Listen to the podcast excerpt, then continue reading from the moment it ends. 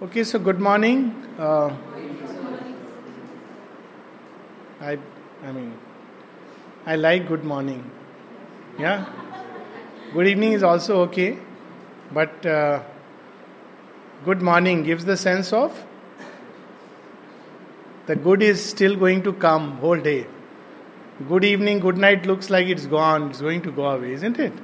So that's why we have a norm that when we meet for the first time, we say good morning. Of course, we don't follow it, but um, which one sounds better? Good evening, good good morning, good night? Yeah, good night sounds the best. Correct. Why it means shut off and now I'm going to sleep, right? But uh, do you think it has a meaning when we say good morning, good evening? Does it make sense? Does it have an effect? Anyone? What do you feel? Does it have an effect? Yeah, yes.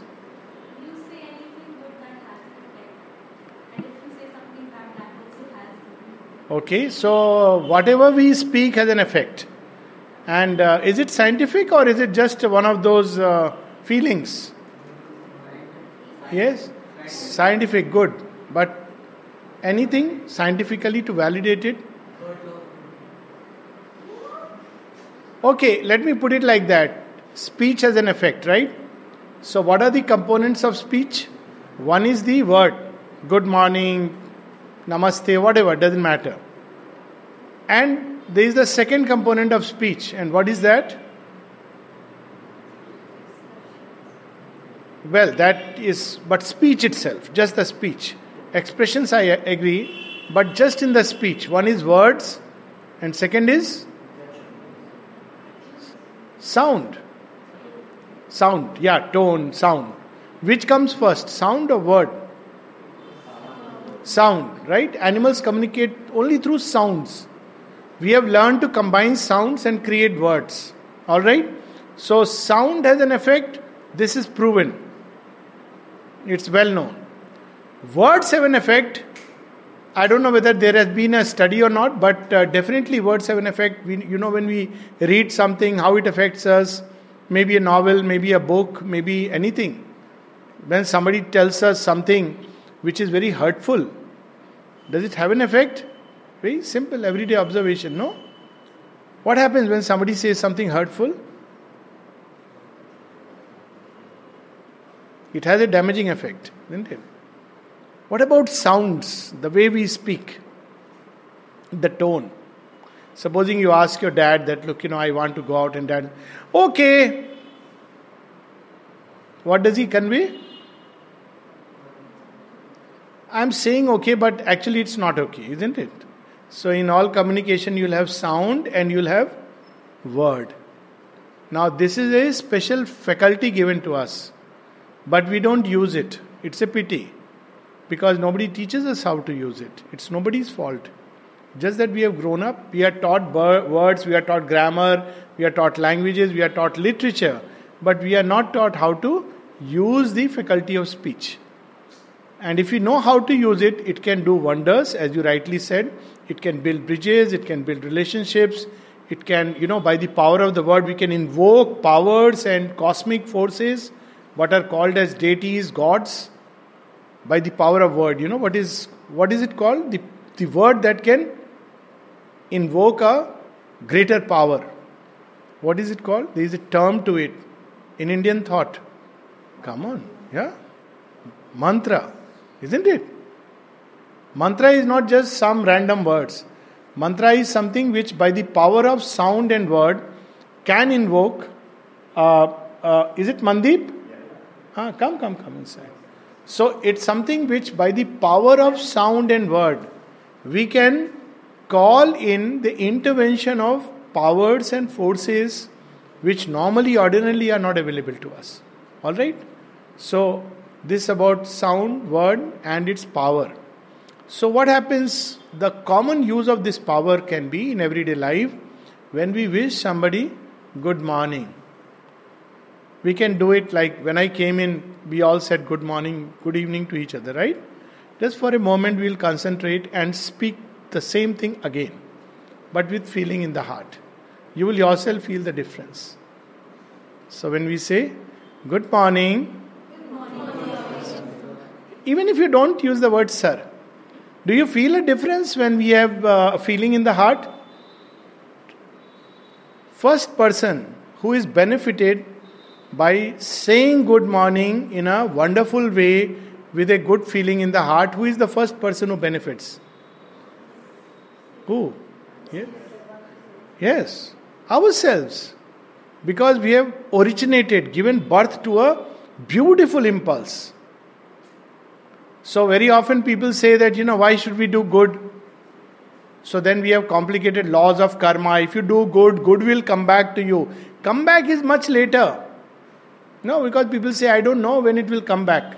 But there is something which you get instantly. And what is that you get instantly? Joy in the heart. Yes, yes, child?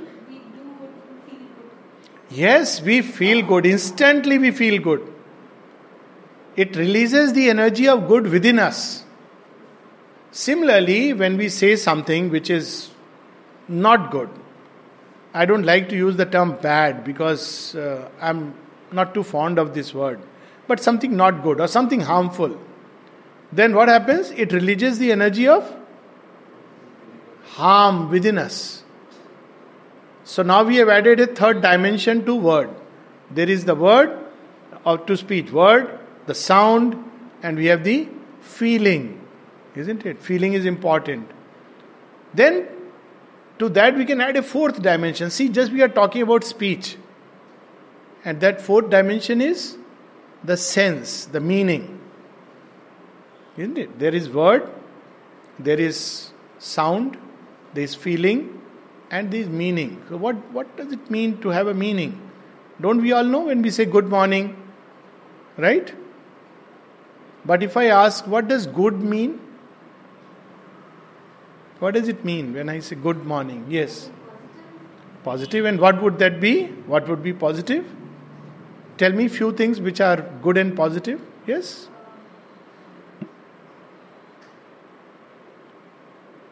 Anything. So many things.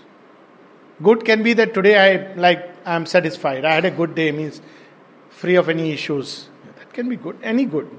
Yes, any of you?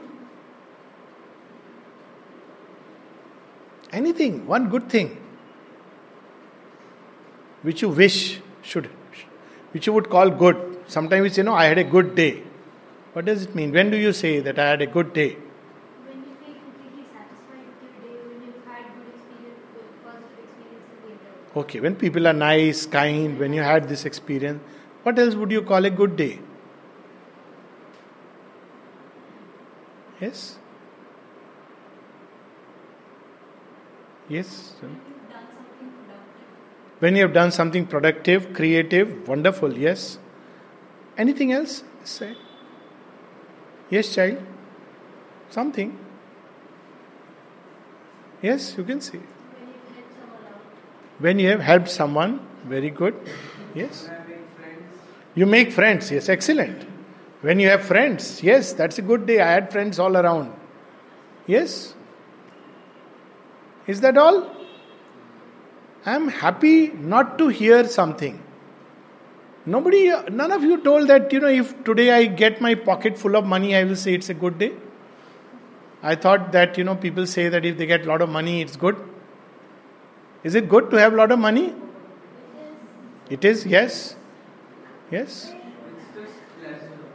Pleasure, wow. So now you are bringing in another dimension. Don't confuse good with pleasure. Pleasure had its place, it has its place. I'm not saying you shouldn't have pleasure, but I'm simply saying, and I'm glad you brought out, there is a difference between pleasure and good. Meaning, thereby, all that is pleasurable is not always good. There are certain pleasures which are okay, there are certain pleasures which are not good, there are certain pleasures which are harmful. Yes. And um, when you do something good or something good happens, the feeling continues for a long time. Pleasures, the euphoria is there only for short. Yes. Pleasure. Now, one distinction. We'll come to more distinctions. Yes. Also, when you were heart-centered Well, yes, of course. That, but that's where you know we are drawing a line. Where is the heart's content? Supposing I go for a big pizza. So it's a that's actually you have touched upon the same issue that she's saying. Of course, it's a nice feeling, definitely. Is it good? Pleasure. Why? What is the difference? Yeah? We are? You need money for the pizza. Okay, but supposing you have the money and you have the pizza. So, what is the difference? Uh, I'll first take him because he's the one who brought this issue. I am glad you brought it out, yes. Uh, it lasts for a shorter time. Like, like if we if we have a if we have done a good thing, then uh, it'll last longer than. Stay longer, it gives you a good feeling for a longer time, and pleasure is short lived. But that means it's just a quantitative difference. But is there a qualitative difference? Yes? So you said that pleasure can be also good, not good, and bad. Harmful, yes. So eating a pizza could be a good pleasure also. Fine. I mean, I be honest. I'm, I'm I have no um, uh, fixed ideas. I, I have not come with a set agenda. Oh, if they talk about pizza, I'm going to tell them that look, pizza is bad. You guys don't know. But no, not at all. That's why we are together exploring the domain of pleasure. Okay? But what's the problem with pleasure? Say, let me put it like this. If yeah, okay. Um, like I said, it lasts for a short while, and after that you start craving food again. Ah, now we come to another thing. The problem with pleasure is it begins to, yes, it begins to create the sense of a want. And the moment you have a want, what starts within us? Pain, suffering. Yes. Absolutely. You people seem to have mastered the Gita without reading. Absolutely true. I'm amazed. Absolutely true that when we have pleasure, now let's make the distinction little more. Does it mean we shouldn't eat pizza? We should eat pizzas. If we like it, eat pizza. But instead of eating it with the sense of pleasure, we can eat it with the sense of good. What is the difference? As? And moderation. and moderation. Wonderful. So that's where I was saying there can be pleasure, which is fine. When you do it in moderation, when you eat the pizza and do not allow the pizza to eat you. I have this uh, little um, sentence which I love to use, uh, so I'll share with you also. In life, you will meet many situations pleasure, pleasant, painful, happy, sorrowful. But, and they will come and touch you. All of us have to go through many things. But just remember one thing don't allow yourself to be overwhelmed by anything. If you are overwhelmed, swept under it, then it's dangerous because then you know you don't know where you are being led. So enjoy when you are taking your pizza, by all means enjoy. Why not? You know? Take a good pizza, eat in moderation, yes. And if you are beginning to get craving and want, then something should buzz inside. Maybe, you know, I need to set my clock right. So, want creates unhappiness.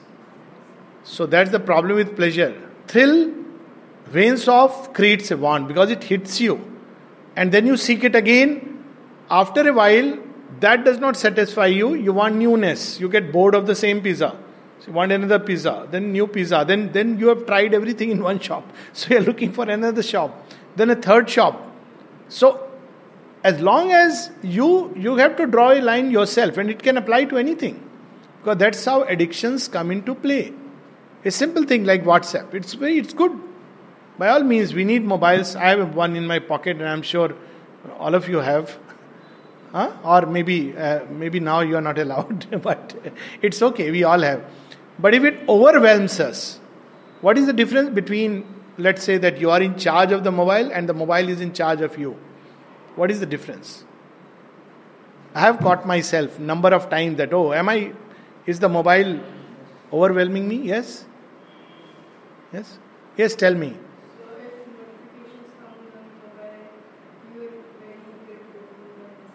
Good. Every time a notification comes, I need to take it out and check it. Excellent, wonderful. What's your name, beta? Huh? Chupa Rustam. Yeah, so beautifully you are hiding inside, but you have come up with something very interesting. So if notifications come, we want to check, the urge to check. That means I am getting overwhelmed. I may be speaking to someone and I want to take out and see it. Okay? But if you are not speaking to someone, nobody is around, and you want to see something, it's, it's a different thing altogether. But if I need to check it frequently, you know, somebody is around, or another instance of being overwhelmed by the mobile. Yes? Yeah, that's it. Like when you're walking on the road. So you're giving it more importance than your own life. Yeah. Sometimes we give more importance than our relationships. We are sitting, but we are all on WhatsApp, isn't it? Yes? Yeah. So when we, you know, begin to do that, then we are being overwhelmed. So again, the difference between things can be pleasure and good. Or if you get a mail, let's say, or a WhatsApp message, and you want to instantly reply. Sometimes have you noticed that someone uh, tells you something maybe not too good and you want to instantly reply. And if you wait for some time, you will see that the response begins to change. Isn't it? So it's always good to just hold back a little. So this is about pleasure and good.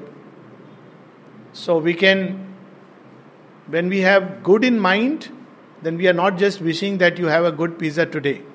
We are wishing something more than that. Yes?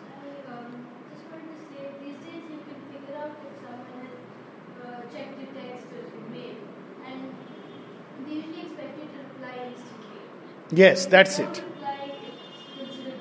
Very true. But at the same time, if you reply instantly because somebody else expect me to reply instantly, then I am binding myself, losing my freedom and autonomy, and drive, being driven by others people's choices.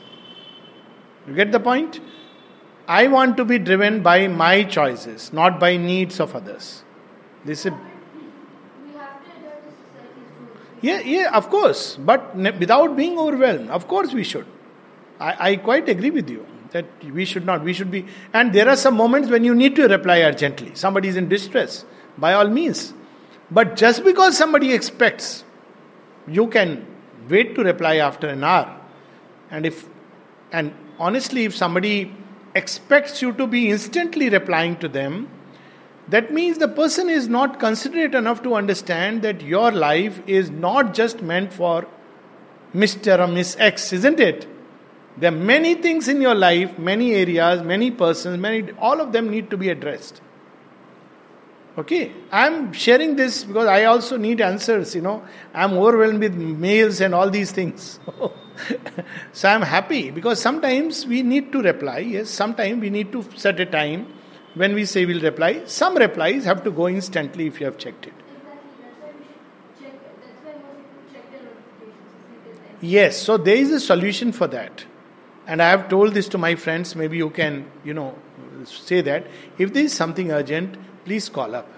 I, I understand. This is an issue which I have faced. That somebody has WhatsApped me and I have not checked it. So after four hours, I have seen. And the WhatsApp message was, please hold on, I am coming in five minutes. Now, you know, how do I? it has happened three times. Same thing. Please hold on. Now, luckily, I didn't check, I didn't held on, but the person came and probably he didn't know that I have not checked.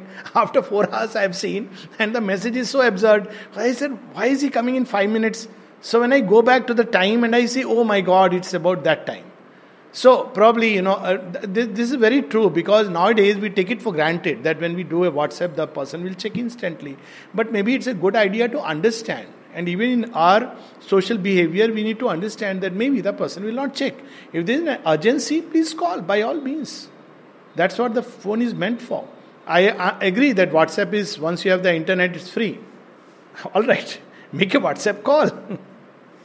but we must understand the other person's also needs. The other person may be busy doing something else, and that's the advantage of mail and WhatsApp that it lies with you, and you can Phones are best used for urgent conversation, isn't it?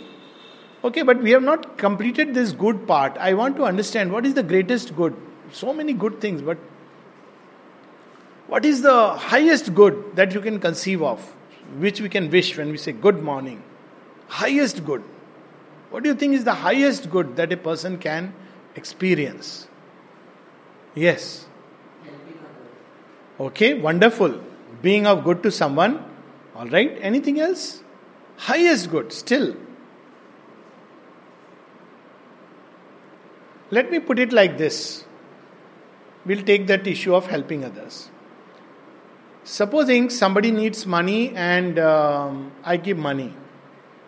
And, or let's put it like this a person gives money to someone, another person gives peace to someone, third person gives knowledge to someone, which is a greater one in terms of hierarchy. Yeah, I'm glad you are saying this. Yes, all of them are but how? It depends on. Uh, see, uh, your first one is money. Uh, the person might be needing uh, money True. in case of medical True. True. or something. Yes. Second one was Peace. peace. Peace is always Universally good. universally So money is conditionally good, peace is universally good. Can we draw that conclusion? That if somebody needs money for an emergency surgery, it's good to give money. But peace is something always needed. So between the two, which would be a better option? Peace, that's it. I agree. Sometimes we need to give money. There are people who need money and we, need, we can give money, nothing wrong with that. So there are various kinds of help. But before, yeah, I'll just come to that, but just one more thing. Now, can help, because you brought it out, is helping someone always good? I'm just making it a little bit, you know, off spin, leg spin. Yeah? helping someone. Yes. Is it always good? Always good? Okay? Yeah? I think if you help someone continuously, even if he does not need it, then it will make him or her dependent. Yes, so helping someone always, whether the person needs or not, or disproportionately to one's need, can create dependency. And dependency is never good, right? It takes away your own impulse to live. It takes away your own joy. I, how, Suman? You are the master ceremony. How can you? no, no, you can take the wall wall support. नहीं नहीं there is there is lovely children sitting out there आप wall पे आए हो, कोई बात okay?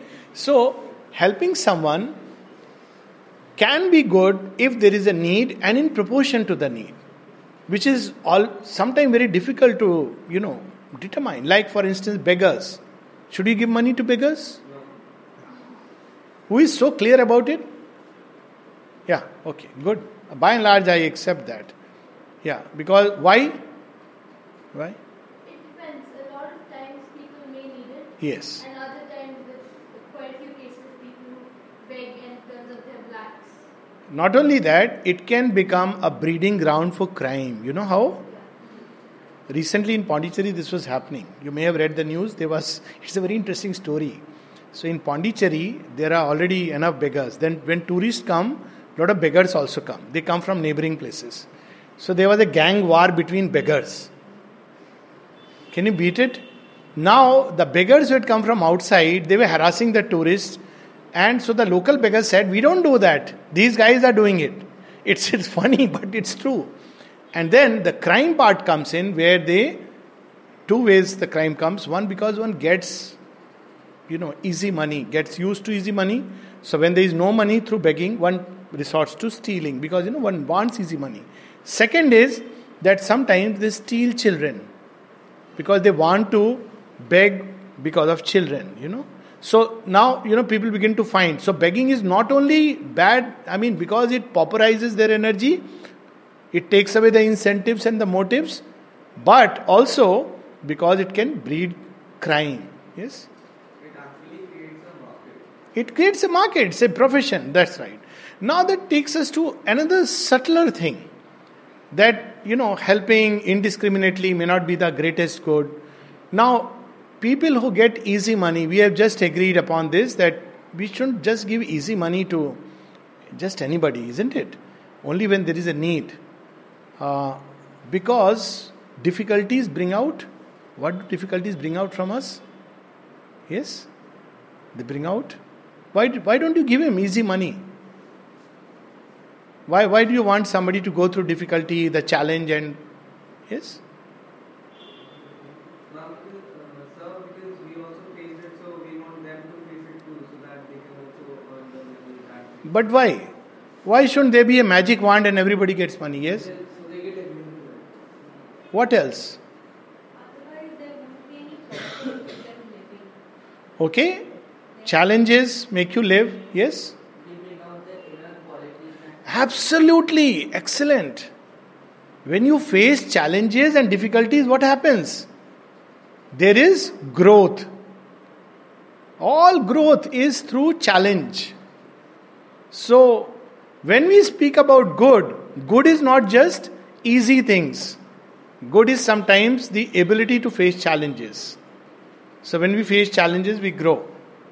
It's good to face challenges. It's, it's, it's a cause for li- living, as you rightly say.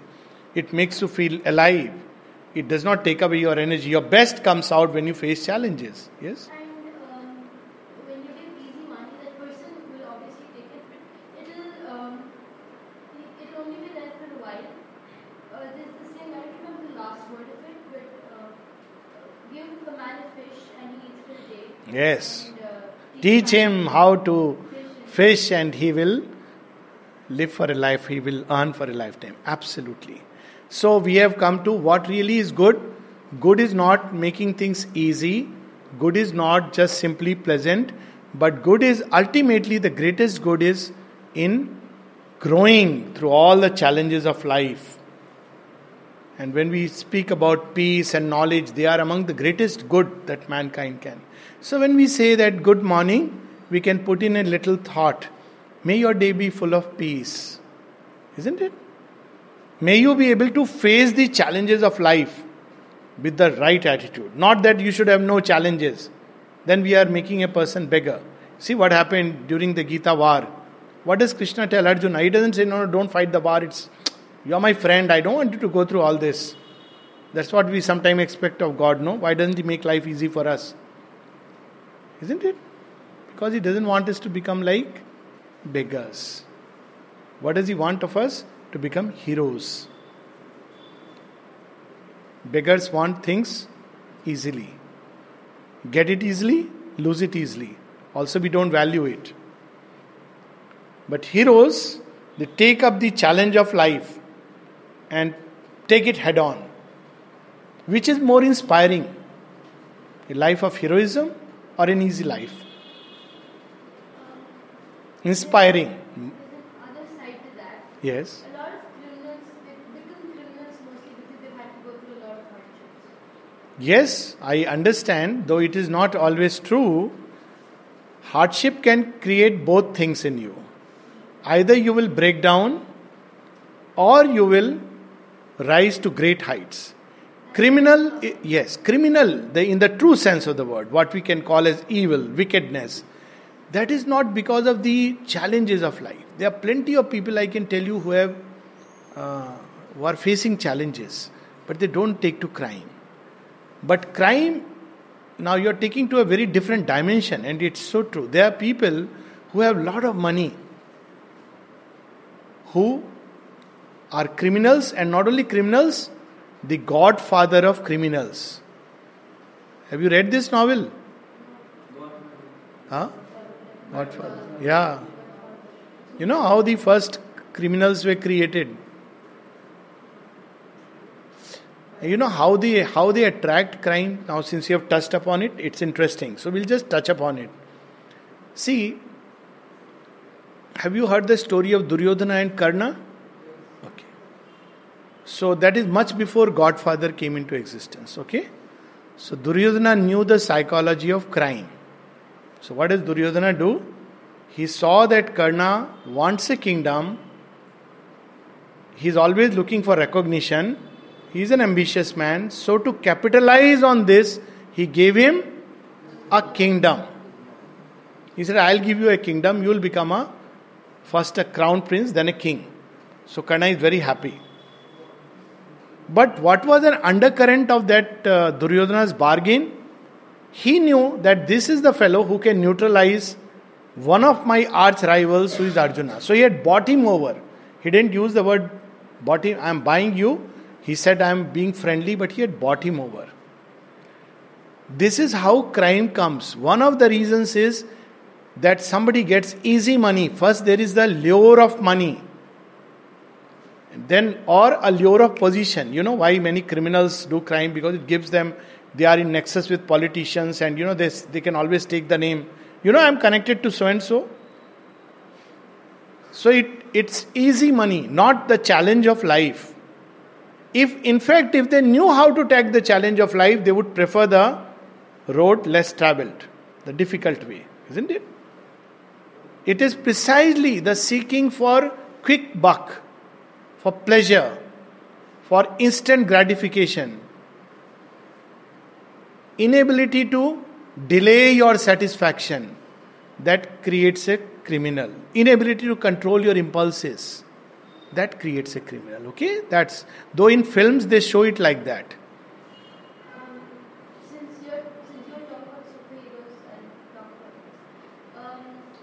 What is it that you use the term? Superheroes. Okay, okay, fine. I have, I have, I have read a, I have heard a few superheroes stories recently. Yeah, yeah. So I got it. Comics. Yes. Uh, we talked about the Joker. He was left by his wife. Therefore, he became a major. What was the story? Therefore, he became. Uh, he, he became a criminal mastermind. He was out to kill his wife. Uh, who is this guy? But he, he won't be a superhero. He's a criminal mastermind. He's a super villain. In, in superhero comics, you have a super villain and you have a superhero. So, superhero is typically that person who takes the challenge. And the criminal, uh, uh, the Joker, he was uh, faced with rather difficult times. So, I don't know. Guys, what was the story? One Punch Man. I know one superhero. Recently, I have heard the comics, so I don't know about. But essentially, yeah, I get your point. That when you are faced with a challenge, you may want an easy way out. Life throws a challenge, and the easy way out is to gain that. I understand what you're saying in another context also. Sometimes people do undertake rigorous, what we can call as tapasya or effort to get lot of powers because your superhero and supervillain is reminding me of something else. But to turn it to evil ends. That's a special category. Not the ordinary criminal. That is called in India as asuras, you know, like Ravana. He did lot of penance. By all means, he didn't have he didn't get things easily.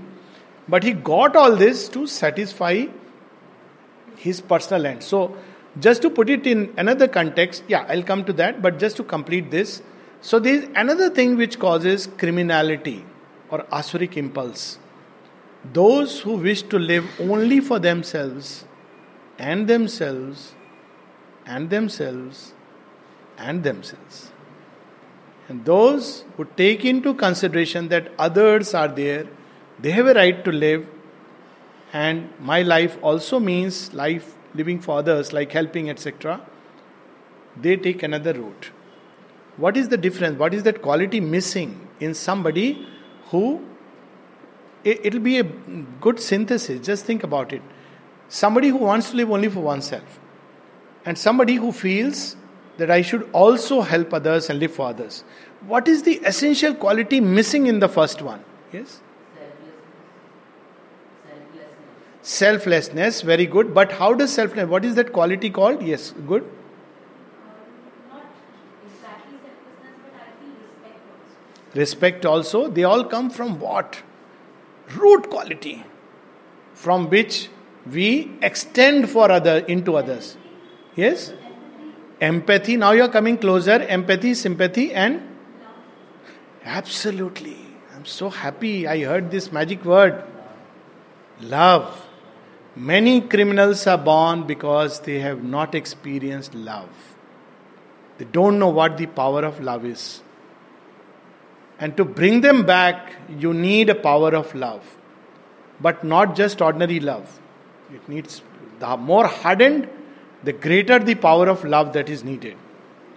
And that is another way to understand the story of Ramayana as a story of love, where Sita is trying to change Ravana's heart.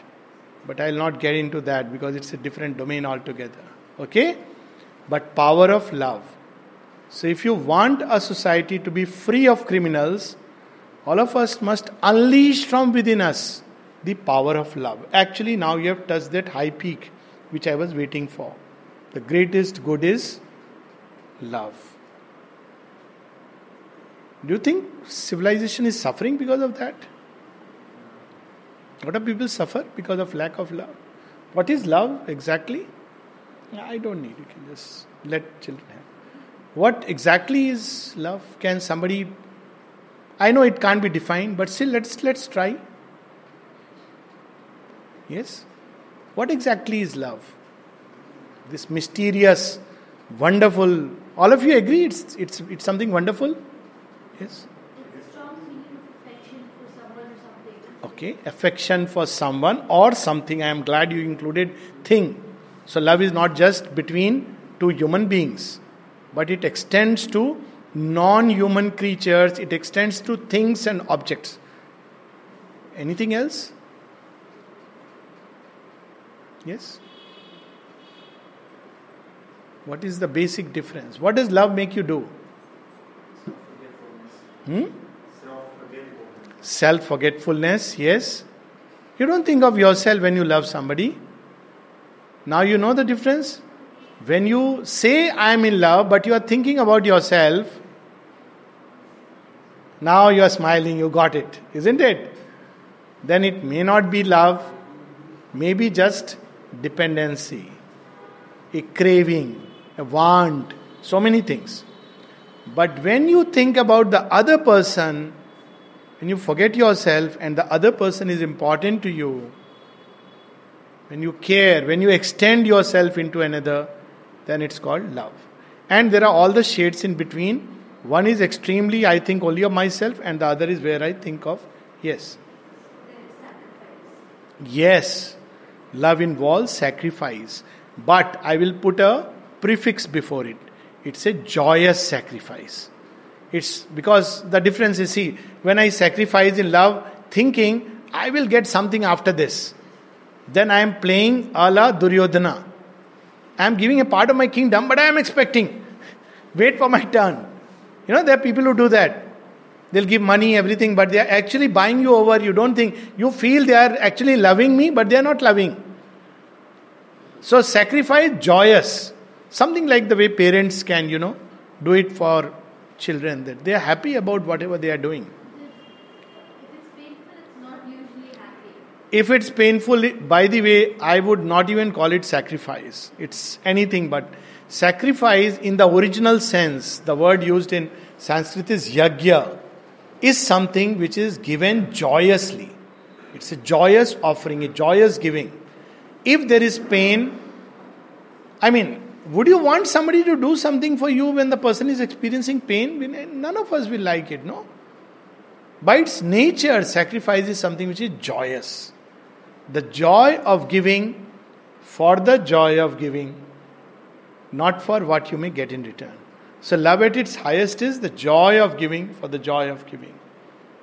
If you can touch this point in your life, even one moment, I must say you are extremely, extremely privileged and fortunate. It means that today is really a good day. If for one moment you have felt, anyone has felt?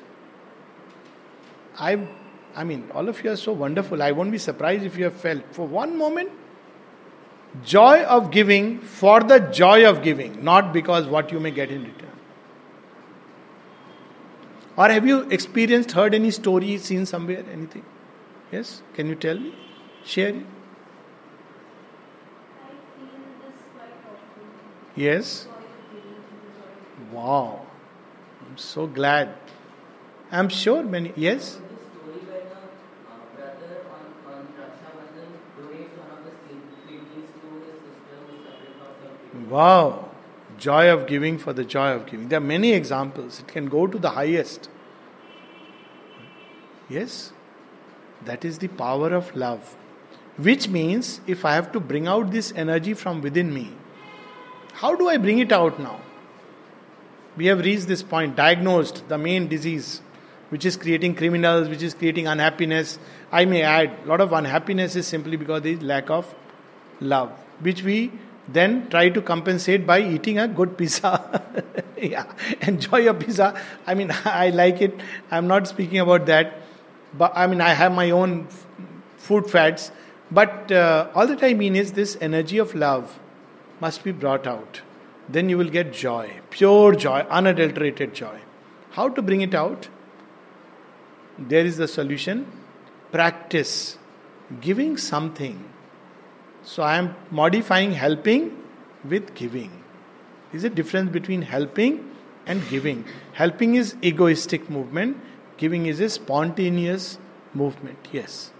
So it's like the difference between sympathy and empathy. Yes. Oh wow, wonderful. Difference between sympathy and empathy. Many, mm, I mean, would you please clarify that? I agree with you. There is a difference between sympathy and empathy. Uh, sir, these are not my words, obviously, I've heard it. Um, You have heard it right. uh, like, uh, I think some teacher in our school said that uh, sympathy is when you um, you say that uh, like I know that you are feeling bad, and no, I know. Um, Shall I slightly modify empathy first? Empathy is putting yourself in the other person's shoes. Sympathy is I am standing here and I say, yeah, it may be biting you. I don't quite know what it means, you know, or what it. That's thank you. Yeah, yeah. and he- he- so that is what I was going to say. Yes. is I know how you're feeling, and Yes. uh, sympathy is uh, like So, which means that sympathy is when I am still, there is a separation, I'm, there is a distance between me and you, which I am trying to bridge somehow by some kind of a extrapolation. But empathy is when I become you, I identify, therefore I know. So, love is the tremendous power of identifying. You can know anything by the power of love. And can you give some examples in creation? You know, there are so many examples of love. Yes? Rivers, flowers, stars, sun. That fellow loves us so much. Sometimes we are irritated by too much love. We say it is too hot. He continues to give heat and warmth. Rivers, we throttle them. No, we keep throwing, still it continues to give us water. Mother Earth, we throw everything. She doesn't hit us back. I read a very beautiful thing, you know, a few days back, and I, I would like to share. Uh, it's very inspiring. You know, you should walk as if your feet are kissing the earth. It's nice thought, no? That's love. How do we walk? We walk very unconsciously. What is the tradition of India when we go on the stage? What do we do? Why do you touch the stage? Why? Anything else? Respect. Anything else? A dancer touching the floor. You know what is the sense behind it? That look, now I'm going to dance. Maybe my feet will be hard on you. So I'm just telling you in advance help me, support me. It's done with love, not with any anger and violence. Yes? Yes, yes. You're trespassing. You are going to do something which we don't know whether it will be able to, you know, how she will take it. So, which means we come back to one more thing. You spoke of love as to something. So, how do you love something?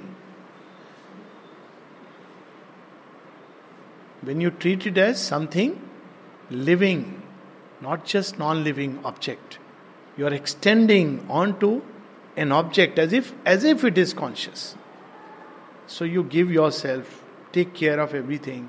So that more or less kind of, you know, sums it up.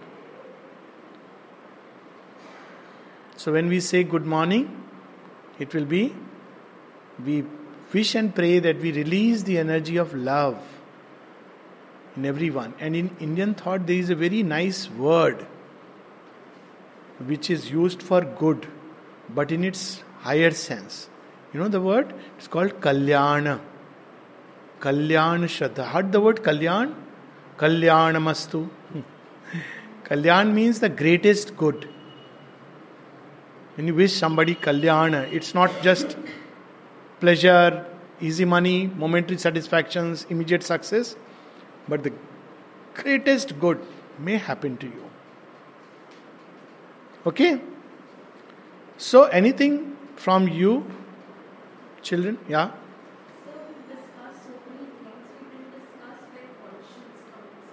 Conscience. Conscience?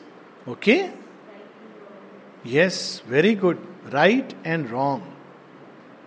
Let's start with you. Right and wrong, are they relative or are they absolute? Let me ask, start with this. Let me give an example. Yes, they are relative. In what sense? Let me give a concrete example to make it very clear. When a two year old child starts beating his mama and say, I'm very angry with you, you are a bad mama, do you call it evil or bad? You just teach him. He's ignorant, he doesn't know. But if a 20 year old child does it, then what do you call it? Why do you call it wrong? Because he's no more ignorant. So, right and wrong changes as you grow in your consciousness. What is wrong at one phase may not be wrong in another consciousness. What is right in one phase may not be right in another. Like, for example, when you give money to beggars, it may be right at one state of consciousness where you are just learning to give to somebody. You have not allowed, you have not become so conscious that you know what it means, it will pauperize them. But when you have become conscious, when you have grown and you give money, now the same act is no more right. Give some more examples. I'll ask you something which uh, I'm sure you'll connect with. Is beating a child because the child is not studying or for any damn reason, is it right or is it wrong? Huh? So much time?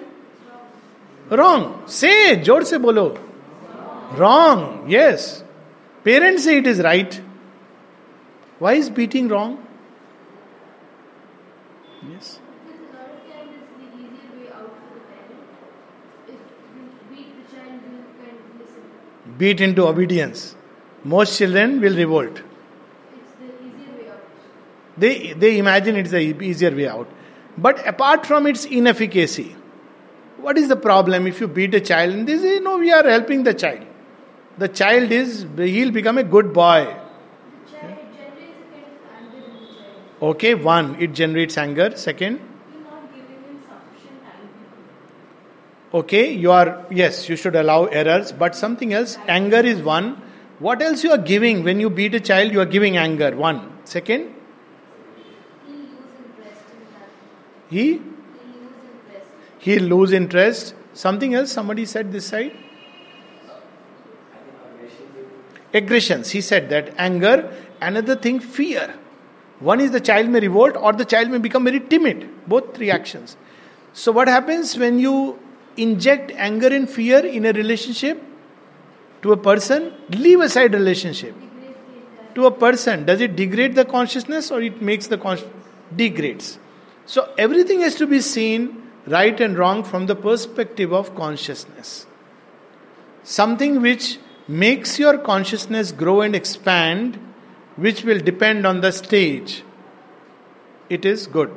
Something which degenerates the consciousness again which will depend on the stage it is bad there is a story about swami vivekananda somebody came and told him that I want to renounce the world. So, what did Swami, Swami Vivekananda tell him? You know, a very interesting reply. He said, All right, go to the world, earn one lakh rupees, then come and renounce. Why did he say this? He was himself a sannyasi. He should have been very happy. One more sannyasi to the battalion of sannyasis. Why did he say this?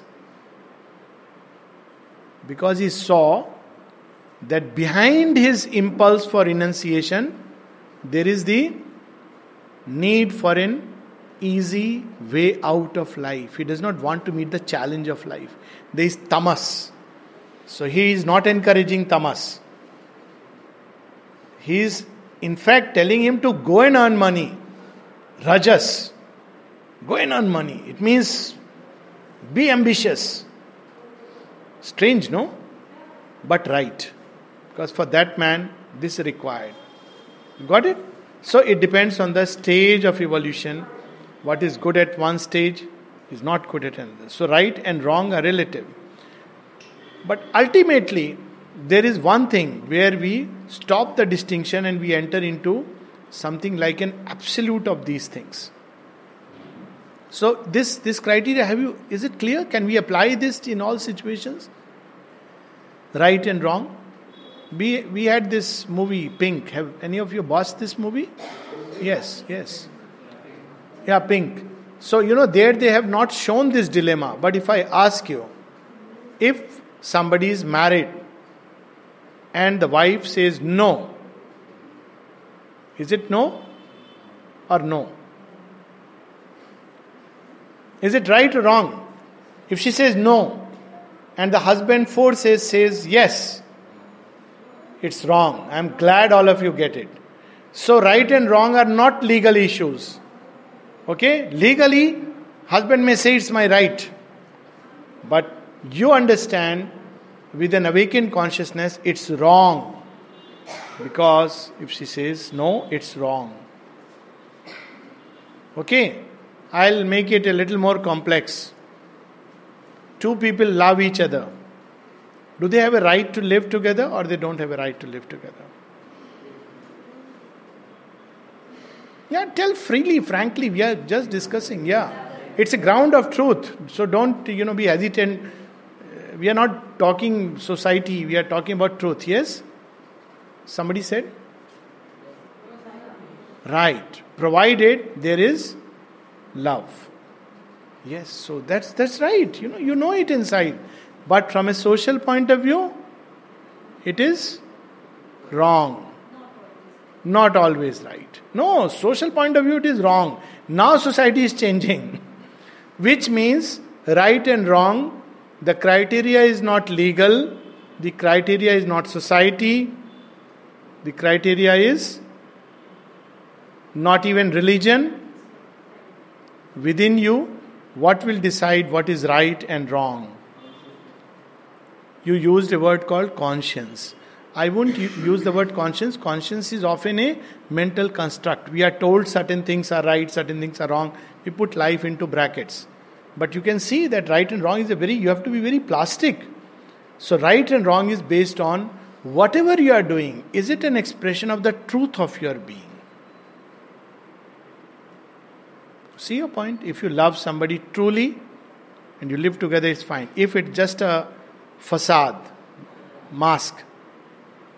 It's like you are very nice, smiling outside to someone, but inside you are nurturing a grudge. So, what are you doing?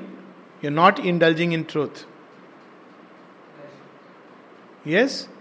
You, do think it's right to live together if you in love. If you're in love, what's the point in living? Why don't you just get married? Yeah, fine, either ways. Last, last forever. Either ways. I quite agree with you. You can get married, you may not get married. For various reasons, some people may not like to get married. The point is that what is important is what is inside you. If your external life is an expression of what is inside you, truly inside you, then there is an element of truth in it. And it is truth that decides whether something is right or wrong. Now, it's very, very difficult, I must tell you. It's not so easy to know what is truth inside. because there are many kinds of masks which will come. Desire will come and say, Ah, I, I you know, so and so is my soulmate, so and so is meant for me. So you have to look carefully. That's why there is experimentation, error in life. You, you said something very interesting, you may have forgotten. You said something very nice because you don't allow children the space or something like that. Because, yeah, yeah they, children, through errors we learn, we discover something which is truer, deeper, because life is a constant learning. Okay, the same attitude we should have towards parents, by the way, okay? Okay, don't put them also into a rigid bracket. They also make mistakes, they grow, they learn. All right. So, to discover this truth is of fundamental importance if we want to know right and wrong. Ultimately, right and wrong are relative, but what is not relative is truth and falsehood. They are the last, you will stop there. You can be above right and wrong, but you cannot be above truth. Understand the difference between the two? You can either be in truth or you can be in falsehood. But you can be above right and wrong. That's how in the Gita, Sri Krishna tells Arjuna to go above the sense or the duality of right and wrong and listen to the truth. So he gives a whole way of life by which you can discover truth. And at the end of it, Krishna tells Arjuna, I have told you what I have to tell you. You see what you feel inside and act according to that. Because ultimately, Sri Krishna is leading Arjuna to what is his real calling.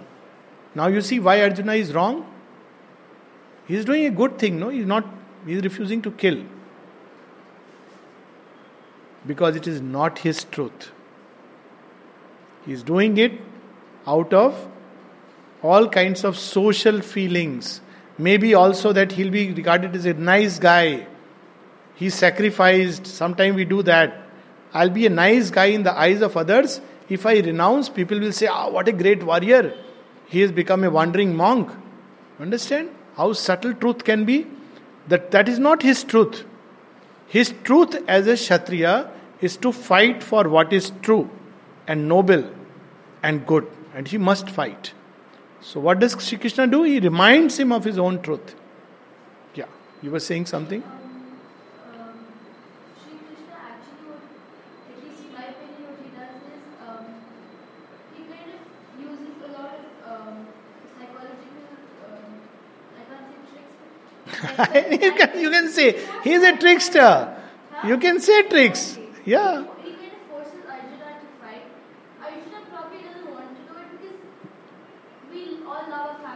Yes. Yes.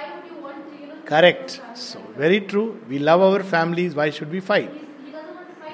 I agree. So, we should ask our defense forces to pack up their bags. They all love their families. Think about it this way. Imagine the man standing on the, you know, what is some of the verses of the Gita are written when you go to Nathula Peak. I don't know whether you have gone or not. Gangtok. Uh, my friend Mandip knows. He is also from the Air Force. You know, it's very inspiring. So, imagine a soldier standing in Doklam or on the borders. Yesterday, you know, some have died. Says, I love my family. I should not fight. Also, the guys across the border are my family who have been lost. I should not fight. So, what will happen in the bargain? Yeah, we'll come. But just the first step what happens when he doesn't fight? He's a good guy. But what happens to the collective good? Individually, he has earned his name in, you know, all Pakistanis will say good. All the Swamijis uh, who believe in renunciation of this kind will say very good. Apostle of non-violence. But what happens in the bargain to many? Yes? That's why, uh, that's why most of our troops are because uh, obviously everyone loves their family and almost everyone wants to Yes. But what happens is we don't trust the person. Not only that, that that is one part. It's not about trust. You may trust, but the other person is not trustworthy. There are things like that. But let me put it like that: Is there something greater than family? What if, let us say, family says that you should earn money by hook or crook because it's your job to look after me? Should you do it? No. So family can be wrong. Family cannot be the last unit. Is there something greater than family? Yeah. Yes, of course, our own life is always great. I agree. But something greater than family. Yes? Our own inner conscience. Even beyond, before that, something much simpler. If you have to balance between the interest of the family and the interest of mankind, larger good, what would you value more? Larger good. I am not using the word nation. I know a lot of us don't like it. Yeah? But definitely we will agree that the interest of mankind is better than the interest of if the two are clashing. If the two are not clashing, very good. But when the two are clashing, we are called upon to choose the interest of the greater good. And you know, there is a beautiful term in the Gita, the interest of the greater good. It's called Lok Sangraharth. You must act first as an expression of your true self, as somebody said. Kshatriya must fight for what is good and noble, regardless of even if the family is against. And if he feels that the family is indulging in something ignoble, he must stand against. Number one. So, as a Kshatriya, he must fight because it's a just and right battle to start with. Second, you must fight to defend those who depend on you. Third, you must fight for a cause which is just and sublime, even if you die in the process of. Because death, it's better to die nobly than to live, you know, like a weak coward. Okay, so there are. Then you must fight if mankind can evolve through that, and there is a strong obstacle like Hitler, strong obstacle like ISIS, strong obstacle to the march of mankind. So you must fight. It's dangerous for, you know, this kind of a grouping to run over mankind. So you must fight.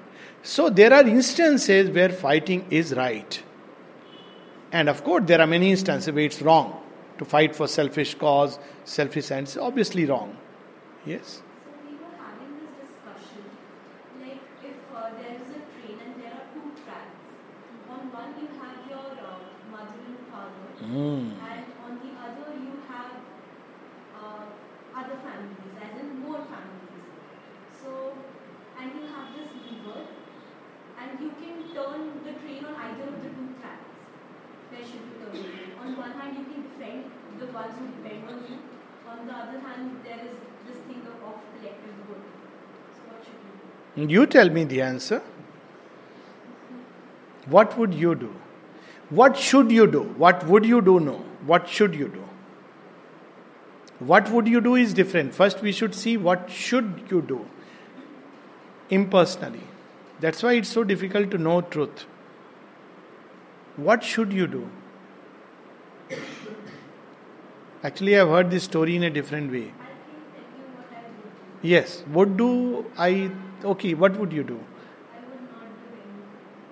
And I think I will go on my family's track. Okay.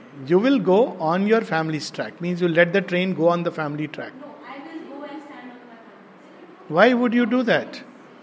But You must save your life at least. You know, if I understand that, I understand you won't do any, but it's a it's a genuine dilemma. that is, that is my truth. That is what I will do. Okay, you will do that. Yes. Um, in this case itself, I'd probably go save my family. Yeah, I, I, that's why I made a The distinct. families Huh. will be grateful Yeah.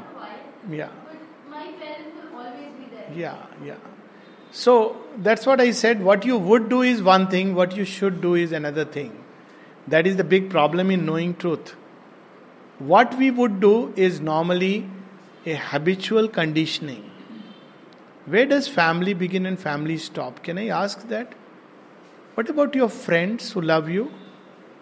Are they not part of your being? Are they not important? So let me put this in a different way. On one side, there is your family, your cousins. I'm making it a little more palatable. On the other track are your friends. Now tell me, yes. Are their parents also? No, no, no. I said cousins on one side, there are friends on the other. Ah, now it's obvious. You got it? What I am saying, trying to tell you? There is something, so we have a family of our birth, alright?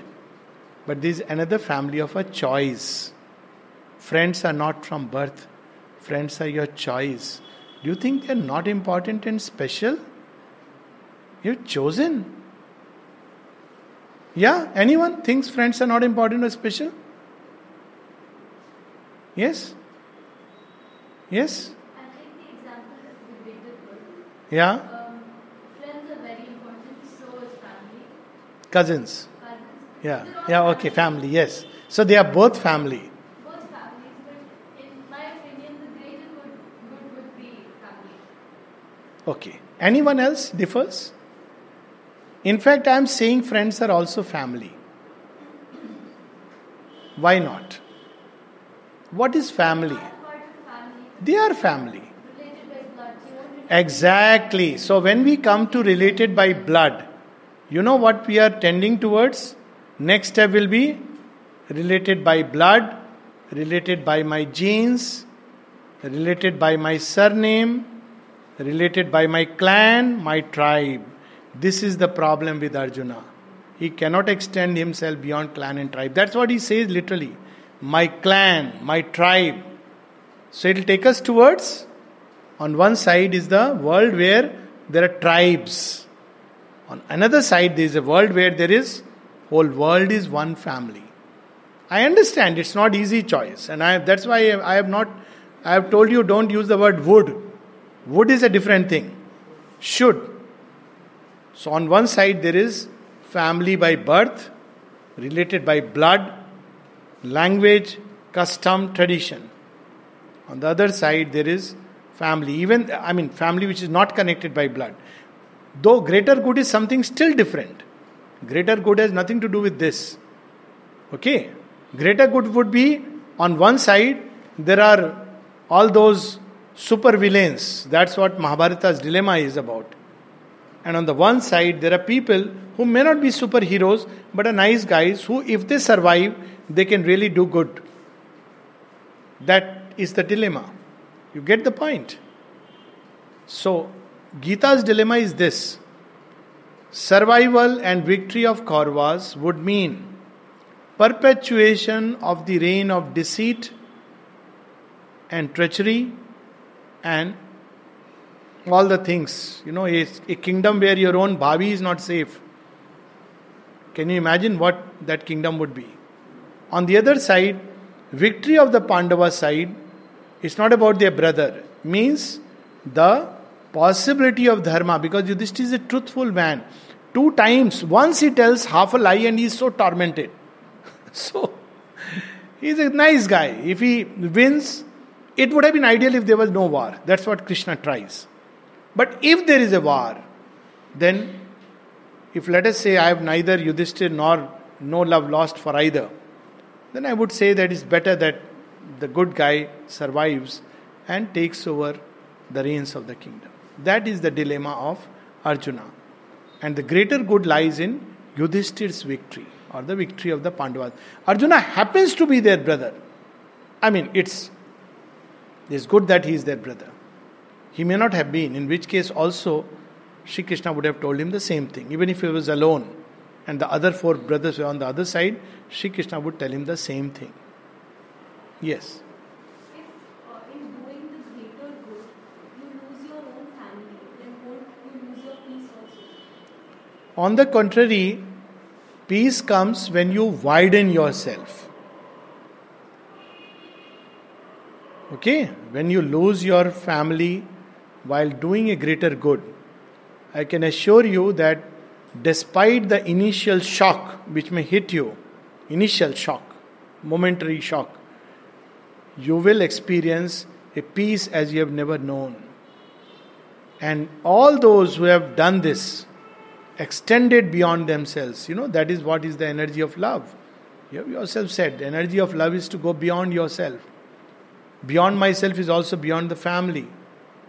Maybe beyond even humanity to something still greater. We don't know about that. But definitely, when you extend beyond yourself, it brings peace. paradoxically. You know, there are very interesting instances during the Kargil war. One of the war heroes had no business to save his friend, but he pulled his friend who was shot and saved him. In the bargain, he got shot and died. He had a family and he had. You know, why do people do that? Because they do experience a state of exaltation. Heard of Arun Khetrapal?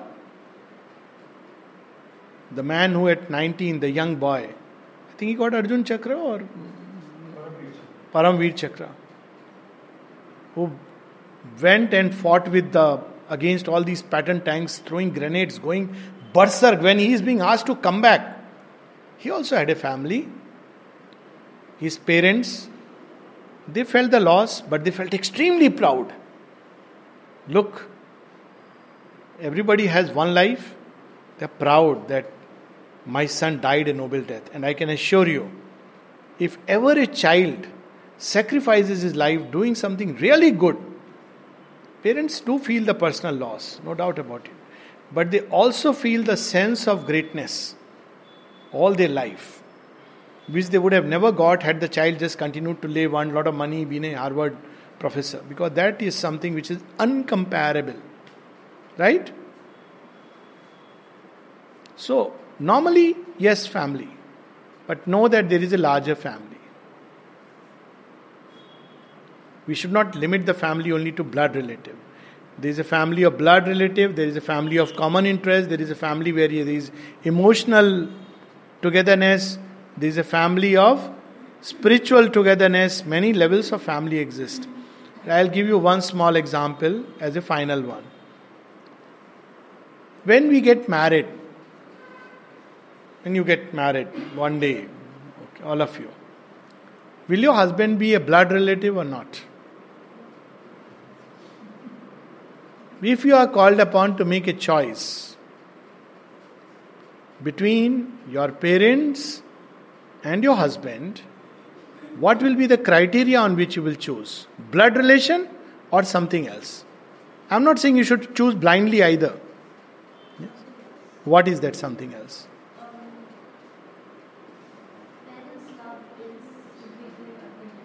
Okay. That is uh, very personal criteria, more like, yeah, yeah, may or may not. What if, uh, let me make it even more, uh, probably reverse it like that. Let me put it that the husband has to make a choice between the wife's good and the parents' good, and he tells the wife, which could be you or you or any of you, look, you know what? My parents are, after all, my blood relative. I got to listen to them and be on their side, even if they beat you and ask for dowry. I'm sorry, they are my blood relatives. Yeah? Absolutely. But the husband doesn't want to leave. He says, No, I am doing, what would you say? He will say, I am doing right by your criteria. I am looking after my family, who is my blood relative. And my parent, their love is undiminished. There is the best. What would you tell him? You can leave him, that is all right. What would you tell him? How would you counsel him? Or somebody else came to you that, you know, my husband. And husband says, well, naturally, you know, my parents are my blood relatives. They ask for dowry, it's their right. They are always right. What would you do? Yes?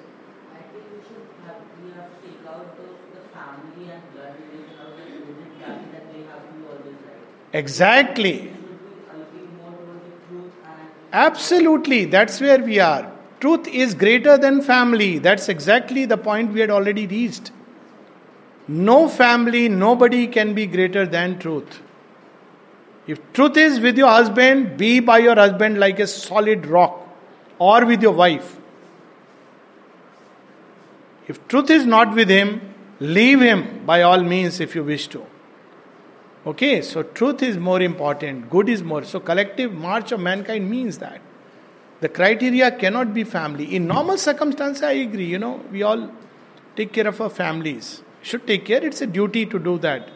But when there are dilemmas, when there are choices to be made, it cannot just be that my family, my parents are always right. They may ask for dowry, and you all belong to today's generation. That's how the previous generation thought. My parents asking for dowry, they brought me up, they love me, they have every right, they care for me. It's okay if they have asked for dowry. Is it a good thing? Not a good thing. That's it. Got that? So I'm not saying you shouldn't love your family, love your family. But if there is a choice between your family and the greater good and truth, choose truth and good. They may feel bad, but they will evolve. If you side with them, they will feel good, like pleasure, but they will not evolve. And evil will continue to be perpetuated in society. And to evolve and grow is what is meant by the march of mankind, collective march. Okay? So, shall we call it a day? It's seven and say good day. Yeah? Yeah. Have a beautiful life. Very beautiful life, full of truth and love and beauty and harmony and peace. All right? Buen apetito.